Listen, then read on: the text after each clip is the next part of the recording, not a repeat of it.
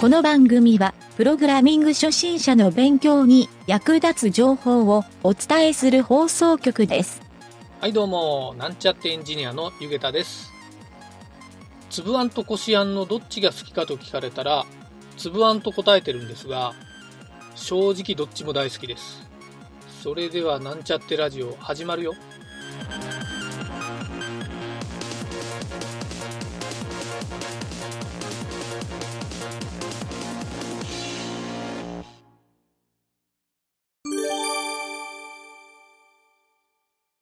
はい、それでは、プログラミングレッスンの HTML 編に行きたいと思います。えー今回はですね、定義タグというのをやりたいと思います。ちょっと難しく聞こえるかもしれないんですけど、タグの名前はですね、DL タグです。はい、この DL タグについて今回は勉強していきたいと思います。この定義タグっていうのはですね、えー、もともとですね、記号のないリストタグっていうふうに考えてもらっていいんですけど、各リストに対して説明文をつけられるという特徴があります。えーちょっと例を出して言うとですね、CD の楽曲などをホームページで表示をするっていう時に対して、その CD のタイトルに対して、えーその楽曲のですね、作詞作曲者名とか、まあ、曲の情報ですね。こういったのをリストのタイトルに加えて表示をするっていう、まあ、説明文ですね。はい。そういう時に、この DL タグって言われている定義タグを使用します。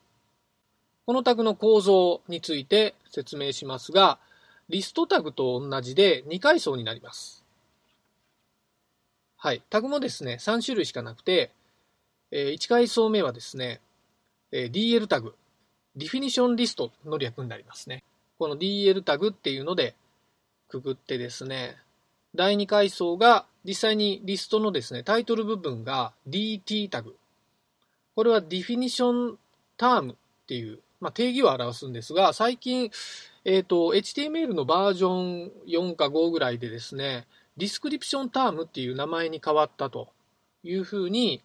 えー説明もされているようなので、えーまあ、未だに definition term って言ってる人もいるんですが、まあ、あの、ちょっとそこら辺ややこしいので、DT タグっていうふうに言うのがいいかと思います。はい。もう一つが DD タグ。これがですね、 description definition っていう、まあ、さっき言った二つの両方の頭文字を取って DD タグっていうふうになっていてですね、ここに説明を書くというタグになります。はい。そんなに難しいタグではないんですが、ちょっとこの記述の注意点を説明しておきたいと思います。書き方に関しては、リストタグとほとんど一緒なので、まあ、UL タグとか OL タグ、説明したここのリストタグとほとんど一緒で、DL っていうタグを書いて、その中に DT と DD を書くだけというふうに考えてもらえばいいと思います。まあ、順番もですね、リストのタイトルがあって、えそこの内容が、詳細が記述されればいいと思うので、DT タグ、DD タグの順番で書かれればいいと思います。この記述の説明としてはですね、まあ、大した注意点ではないんですが、DT タグと DD タグは、実はちょっとインデントがデフォルト設定では違ってるんですね。異なって、まあ、段落で表示されているような感じの見栄えになるので、えー何もですね、CSS などでセットをしなければ、ホームページでですね、ちょっと見た目というか、そのインデントのポジショニングに、苦労するっていうこともあると思うので、そこら辺の見栄えを重要視したい場合はですね、ちょっとですね、CSS をいじって行うしかないと思いますので、ちょっとその辺を注意してセットしましょうと、えーいうことでですね、もはや CSS を使ってですね、ホームページをデザインするっていうことは、もう必ずしも必要というふうに考えられますね。はい。えーまあそんなにですね、この DL タグに関しては難しい点はないんですが、最後にちょっとですね、あの類似タグとしてテーブルタグとリストタグと、えー今回説明したこの定義タグ